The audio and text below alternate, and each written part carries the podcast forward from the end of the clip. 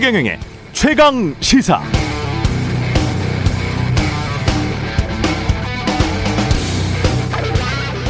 네, 미국 탐사보도 협회 아이알리의 사부총장이기도 했던 브렌트 휴스턴 교수가 쓴 탐사보도 원론에 나오는 탐사보도의 가장 중요한 원칙 중 하나. 사건의 진실을 찾기 위해서는 돈의 행방을 쫓아라. Follow the money라는 말이 있습니다. 대장동 개발 의혹의 시작인 조선일보의 보도도 그랬습니다. 수천억 원의 개발 이익, 자본금과 개발 수익을 단순 대비하는 무제한 또는 의도적인 뻥튀기, 그리고 이재명 후보의 아들이 거기서 근무했다는 결정적인 오보가 앞서긴 했습니다만 여하튼 돈의 흐름을 쫓아갔던 것이죠. 주말 사이 또 돈의 흐름을 쫓아간 보도들이 나왔습니다. 이번에는 곽상도 의원 아들이 화천 대유에서 근무했는데 월급은 300만 원 안팎. 대리급인데 올 초 나갈 때는 퇴직금이 50억 원이었다는 것이죠. 화천 대유도 인정했으니까 팩트입니다.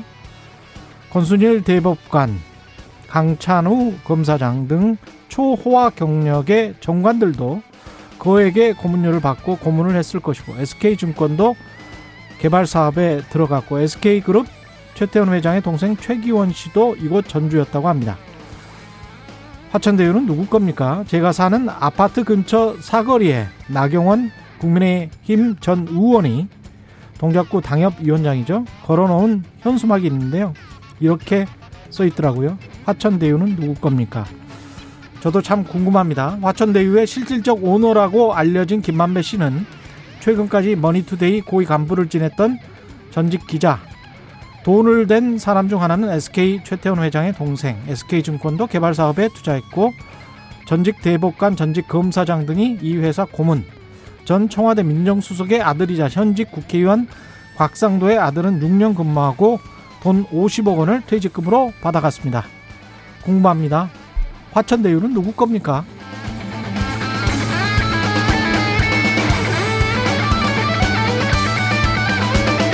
네, 안녕하십니까. 9월 27일 세상에 이익이 되는 방송 최경령의 최강시사 출발합니다. 저는 KBS 최경령 기자고요. 최경령의 최강시사 유튜브에 검색하시면 실시간 방송 보실 수 있습니다. 문자 참여는 짧은 문자 오시면 기본자 100원이 드는 샵9730 무료인 콩 어플 또는 유튜브에 의견 보내주시기 바랍니다. 오늘 1부에서는 더불어민주당 이재명 후보 캠프에 합류한 건국대학교 최배근 교수 만나보고요. 2부에서는 최고의 정치 더불어민주당 강훈식 의원, 국민의힘 성일종 의원 만납니다.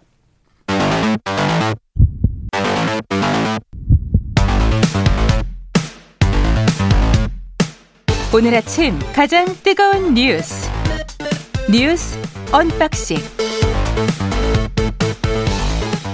자 뉴스 언박싱 시작합니다. 민동기 기자 김민아 시사평론가 나오셨습니다. 안녕하십니까? 안녕하십니까? 화천대유는 누구 겁니까? 저도 궁금합니다. 제 거였으면 좋겠네요. 네. 아직 모르겠죠. 네.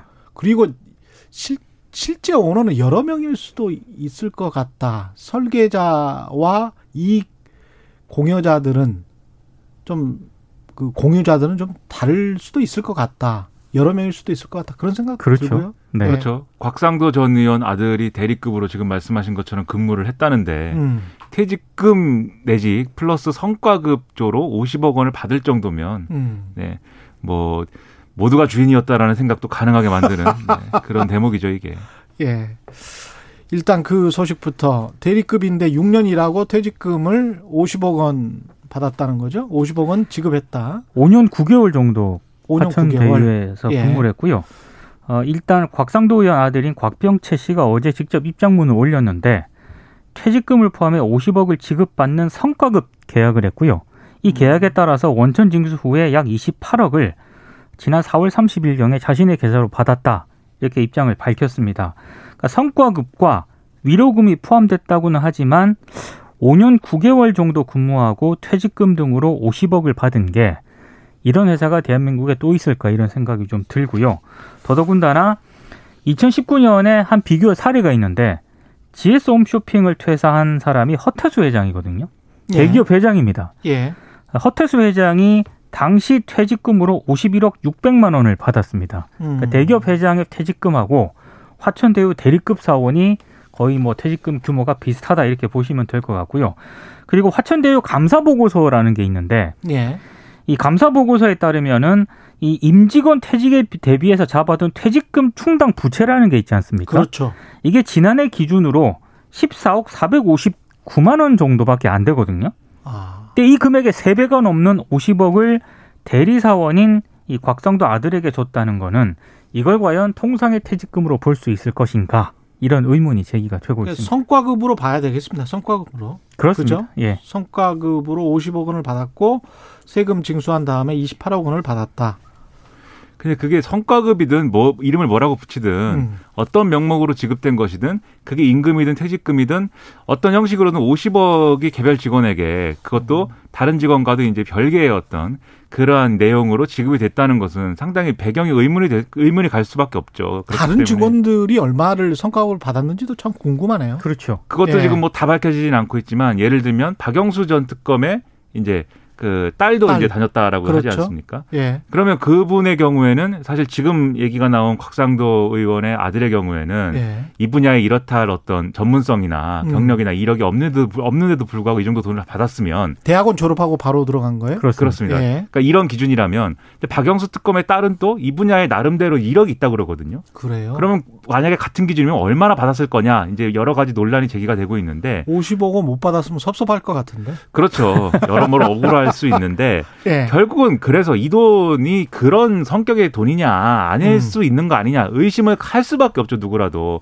결국 아버지가 곽상도 의원이기 때문에 준 돈 아니냐 근데 여기서부터 상상의 나래가 막 펼쳐지는 겁니다 이- 지금부터는 뭐 추정이겠죠. 예. 그렇습니다. 예. 그래서 곽상도 의원이 예를 들면은 아이 박근혜 정부 때 민정수석을 지냈고 그다음에 이제 법률구조공단 이사장을 지냈고 뭐 했기 음. 때문에 이 시기에 이제 아, 직접 어, 화천대유 관계자들을 만나서 자신의 아들을 좀 채용해 달라라고 얘기한 건 아니지만 어쨌든 뭐 채용할 수 있는 거 아니냐 이런 대화를 했다는 거 아닙니까? 그런 말이 지금 분명히 나왔어요. 그러니까 곽상도 의원 아들 곽병채 씨도 아버지께서 김땡땡이 부동산 개발 사업을 하는데 사람을 구한 구한다고 하니 생각이 있으면 한번 알아보라. 아버지가 지금 추천을 한 근데 거네요. 이게 그렇죠. 2015년 6월이거든요. 예. 이 곽상도 의원 아들이 화천대유에 입사한 게. 음. 근데 그때 당시 시점이 곽상도 의원은 뭘 하고 있었느냐? 대한법률구조공단 이사장이었습니다. 그러니까 공직자 신분이었기 때문에 예. 이 말을 해명해서 좀 유추를 해본다면은 공직자 신분으로 자신의 아들의 취업 청탁을 부탁을 한 것 아니냐. 충분히 이런 의혹도 제기될 수 있는 대목이거든요. 그러니까 자기가 가진 나름의 힘도 있었고 음. 검사 출신의 청와대 민정수석도 했고 그 당시에도 공직자였던 이런 힘도 있었고 그 다음에 나름대로 여기에 대해서 어, 아들의 취업이나 이런 것도 연결되어 있는 상황에서 이 50억이 뭔가 모종의 어떤 대가성으로 지급된 게 아니냐 이런 의심이 이제 한쪽에서는 있는 상황이고요. 예. 또 다른 쪽에서는 이게 곽상도 의원도 어쨌든 차명 차명이라든가 어떤 투자를 한 거 아니냐 그리고 음. 그거에 대한 어떤 배당을 이런 방식으로 받은 거 아니냐 이런 의심도 나오고 있는 상황인데 일단 곽상도 의원은 나는 아무런 죄가 없다라고 얘기를 하고 있습니다. 그냥 이 회사가 돈을 줄만 해서 준 거다. 네. 근데 윤리적으로 봤을 땐 저도 제 큰아이가 최근에 취업을 했거든요. 한 1년 전에 취업을 했는데 취업, 축하드립니다. 네. 취업하기 전에 굉장히 제가 입단속을 시켰어요. 절대 아빠가 KBS 기자라는 사실을 사전에 알리면 절대 안 된다. 더더군다나 최경혁이라는 이름은 절대 안. 된다. 너무 유명한 사람이다. 아니 그 그게 유- 제가 유명하고 안 유명하고가 아니고 이거는 굉장히 오해를 살 수가 있기 때문에 면접에서든 어디든 절, 절대 그런 말을 하면 안 된다. 그 이야기를 했거든요. 근데 이 경우는 곽상도 의원이 직접 야 거기 사람 구한다고 하니까 알아봐라고 아들에게 이야기를 했다는 거잖아요. 네. 제 윤리관으로는 조금 이상한데요. 그 곽상도 의원이 음. 조선일보 출신이잖아요. 네. 근데 오늘 조선일보도 이 곽상도 의원 해명에 대해서 일관성이 없다라고 비판을 했는데 예. 왜냐하면 아들이 처음에 화천대유에 근무했다는 사실이 알려졌을 때 곽상도 의원이 아들 월급이 230만 원에서 380만 원 정도에 불과했다. 이렇게 설명을 했거든요. 음. 그러다가 50억을 수령했다는 사실이 다 나중에 추가로 드러나니까 아들이 말해주지 않아서 나는 미처 몰랐다. 이렇게 해명을 하고 있습니다. 그런데 곽상도 의원하고요. 그 김만배 씨 있지 않습니까? 화천대유 예. 대주주. 이 음. 김만배 씨가 법조 기자 출신이기 때문에 검사 시절부터 이미 오래전부터 알고 있었다라는 그런 얘기가 있는데 과연 이 같은 해명이 설득이 될 만한 그런 해명인가? 조선일보도 이렇게 비판을 좀 하고 있더라고요. 일당은 바로 그냥 탈당을 했고요. 국민의힘에서. 그러니까 이게 정치인의 자, 자녀라고 할 때는 정말 그런 합리적인 기준에 의해서 50억을 받은 거라고 할지라도 저 같으면은 이거 우리 아버지가 정치인인데요. 이거 과다한 것 같습니다라고 했을 것 같아요. 근데 어쨌든 그냥 받았지 않습니까? 아, 왠지 신뢰가 안 갑니다. 아, 그런가요? 저는 왜냐하면 그 이유까지 걱정을 해야죠. 이거 50억 네. 그냥 받았다가 무슨 일이 일어날지 어떻게 합니까? 아, 일반 서민들은 그런 걱정을 할 것 같아요. 그렇죠. 그렇죠. 네. 저는 본 적도 없는 돈이에요. 50억이라는 네. 숫자는. 근데 어쨌든 이걸 받은 거에 대해서 또 박, 곽상도 의원의 아들이 음. 장문의 입장문을 또 올렸고 그 입장문에 따르면 열심히 일한 대가로서 이제 온 거고 오히려 이렇게 많은 돈을 주게 한 설계한 이러한 이재명 지사가 문제가 있는 거 아니냐라고 이제 지적을 했거든요. 그런데 이런 해명을 이제 올렸음에도 불구하고 여론이 너무 안 좋으니까 바로 국민의힘이 어, 오후에 최고위 열어가지고 이 징계를 결정하자 논의가 이렇게 갔어요. 지금 이준석 대표 미국에 있는데 음. 화상으로 여기에 참여해가지고 징계를 해야 된다라고 얘기를 하는 시점, 시점이 되니까 곽상도 의원이 아 이건 더 이상 해명이 안 된다라고 판단한 것인지 탈당을 이제 한 것이죠. 일단은 그래서 꼬리가 잘라졌습니다. 그게 이재명 당시 성남시장의 잘못이든 또는 구조적인 더 큰 구조적인 문제든 간에 이 공영개발과 민간개발의 수익 구조와 관련해서는 다른 문제들보다 이게 이재명 후보와 관련해서 또 다른 무슨 뭐 돈을 받고 누군가가 측근이 뭘 했고 이것들도 이제 계속 밝혀질 수도 있겠지만 이런 정치적인 문제보다도 이 돈들, 이 어마어마한 돈들을 어떻게 배분할 것인가에 관해서 제발 좀 정치권이 논의를 그 부분을 논의를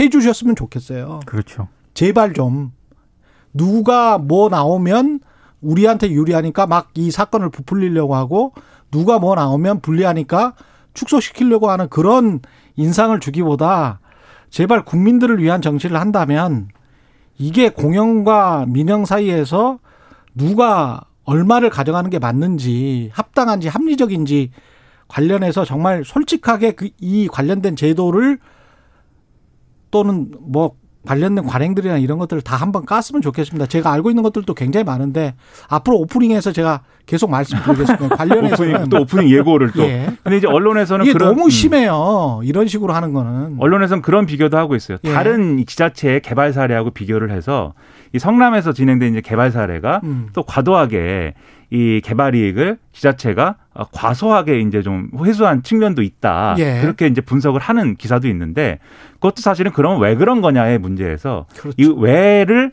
어 누가 해먹으려고 했다 이렇게 음. 꼭 가는 갈 수도 있겠지만 그런 부분도 있겠지만 그걸 넘어서서 어떤 조건과 맥락에서 성남시는 이렇게 했고 다른 지자체는 그렇게 했는지 왜 그런 차이가 어디서 발생했는지를 좀 우리가 따져 물어야 될 그럴 내용들이 분명히 있습니다. 그게 이제 과천과 관련해서도 성남이 아니고 과천과 관련해서도 제가 취재했을 때 딱 그 포인트가 나오거든요. 음. 나중에 설명을 해드릴게요.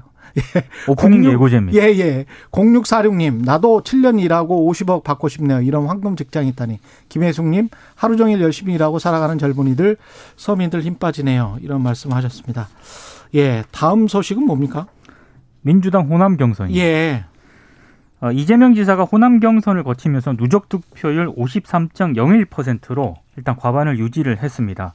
광주 전남에서는 어, 광주 전남 순회 경선에서는요 이재명 지사가 46.95%의 득표율로 2위를 했고요. 음. 이낙연 전 대표가 47.12%를 얻어서 0.17% 포인트 차이로 1위를 차지를 했습니다만 호남 전체 득표율을 보면 이재명 지사가 49.7%, 이낙연 전 대표가 43.99%를 기록을 했습니다.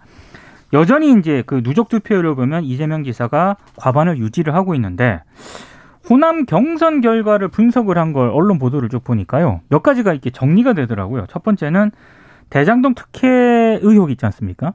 이게 일정 부분 영향을 미치긴 했지만 대서론까지 흔들지는 못했다. 그두 번째는 역시 호남은 본선에서 이길 만한 후보를 밀어주는 전략적 투표를 했다. 그리고 세 번째는 이 정세균 전 총리의 영향력이 좀 있는 것으로 평가를 받았던 전북 지역에서 역시 이재명 기자 이재명 지사에게 좀 많은 좀 지지를 보낸 것 같다. 그리고 마지막으로 추미애 전 장관이 지금까지는 굉장히 좀 상대적으로 높은 득표율을 보이지 않았습니까? 예. 그래서 이재명 지지층과 겹친다 이런 평가가 많았었는데 이번에 추미애 전 장관 같은 경우에는 상대적으로 좀 득표를 못했거든요. 이런 점도 한 요인이 된 것 같다. 뭐 이런 분석이 있습니다. 그러니까 광주 전남에서는 확실히 이제 양측이 최대 결집한 측면이 있고 전북에서는 이제 뭐 추세대로 나온 것 같고요.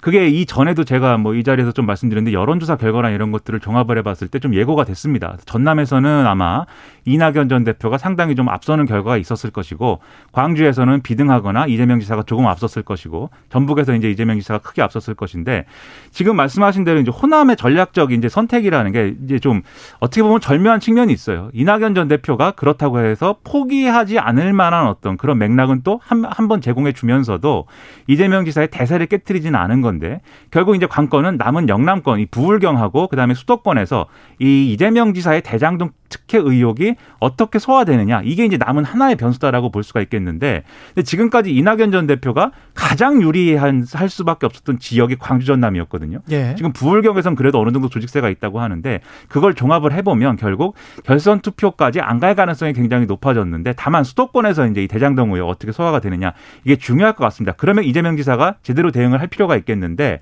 일단은 지금 곽상도 의원 얘기 나오고 여러 가지 얘기 나오면서 국민의힘 게이트다 이걸 계속해서 밀어붙이고 있지만 종합적으로 얘기했을 때 이 사업이 그러면 정말 이재명 지사가 이제 얘기해 온 것처럼 정말 모범적이고 다른 지자체도 다 배울 만한 그런 내용이었느냐에 대해서는 이런 논란이 크게 불거졌기 때문에 여기에 음. 대해서는 입장 표명이 나름 필요하거든요. 그렇죠. 근데 이제 호남 경선 이후에 일단은 아, 더 많이 개발 이익을 환수하지 못한 거에 대해서는 유감이다 이렇게 얘기를 하고 있어서 예. 앞으로 그런 차원의 어떤 대응이나 이런 것도 많이 필요해 보입니다. 그리고 그 이후에 이재명 후보 캠프 쪽에서는 100% 공영 개발로 그럼 가겠다라고 이야기를 했잖아요. 네.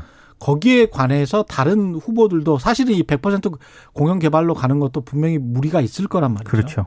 그러면 거기에 관해서 좀 토론을 해달라는 겁니다. 정치권에서 제발 좀 음. 개발이라는 게 뭐고 예. 우리한테 얼마나 필요한 개발인가도 같이 논의를 해봐야 돼요. 그런 그런 측면에서 그런 어떤 제도를 토론하는 게 정치지. 이건 순 누구 사람 잡아 놓고 그걸로 해서 어떤 정치적인 이득을 보는 중상모략하는 게 정치는 아니란 말이죠.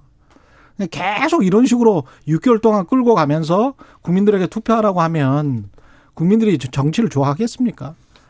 김여정 그 북한에서 지금 종전선언 제안에 관해서 좀 화답을 했네요. 김여정도 그렇고. 예. 근데 김여정 이 노동당 제1부부장이 예. 이 주말 사이에 이제 여러 가지를 했는데 일단 종전선언에 대해서는 어 애초에는 원래는 이제 별로 그렇게 뭐 가치가 없다라고 평을 했지만 일단은 아 종전선언 충분히 논의해 볼 수 있다라는 수준까지 얘기가 나왔었죠. 그리고 나서 25일 조선중앙통신을 통해서 공정성과 서로에 대한 존중의 자세가 유지될 때 북남 사이 원활한 소통이 이루어질 것이다. 그러면서 남북 공동 연락사무소 재설치, 남북 정상회담 이런 것들도 빠른 시일 내에 해결될 수 있다. 이렇게 주장을 했습니다. 그러니까 어느 정도 어쨌든 아 그동안의 어떤 그, 이 태도의 변화나 이런 것들이 상호 충족이 된다면 예, 남북 정상회담까지도 내다볼 수 있는 그런 조건을 우리가 마련해 주겠다라고 이제 얘기가 나온 건데 음. 일단 우리 통일부하고 청와대는 긍정적인 시그널로 일단은 평가를 하고 있습니다. 다만 이게 정말 남북 남북 간의 어떤 관계 개선으로 실제적으로 이어질 것이냐에 대해서는 전문가들이 다소 좀 부정적으로 보는데 왜냐하면 김여정 부부장이 얘기를 하고 있는 게 결국은 자신들이 이제 탄도미사일을 발사한다든지 이런 이제 대- 이 대북 제재와 관련돼서 일정 정도 완화해 주는 게 필요하다라는 얘기를 사실상 이 메시지에서 한 거거든요. 예. 그래서 이전과 관련 돼서는 미국의 입장도 필요하고 미국의 태도 변화나 이런 것들이 같이 이어져야 될 필요가 있기 때문에 이 관계에서 이제 이 진전이 필요한데 그 진전이 앞으로 가능할 것이냐 아직까지는 이제 전망이 엇갈리고 있는 상황입니다. 미국 같은 경우는 북한의 비핵화를 우선적으로 지금 선결 조건으로 제시를 하고 있기 때문에요. 예. 참 쉽지 않은 그런 상황입니다. 다만 원론적으로는 뭐 음. 북한에 우리는 적대적이지 않다 이렇게 얘기를 하고 있어서 예. 뭐 기대를 안 하, 하지 말아야 된다 이건 아닙니다. 하지만 또 그렇게까지 낙관만 있는 것은 또 아닌 것 같습니다. 여기까지 하겠습니다. 뉴스 언박싱 민동기 기자 김민아 시사평론가였습니다. 고맙습니다. 고맙습니다. 고맙습니다. KBS 1라디오 최경영의 최강 시사 듣고 계신 지금 시각은 7시 39분입니다.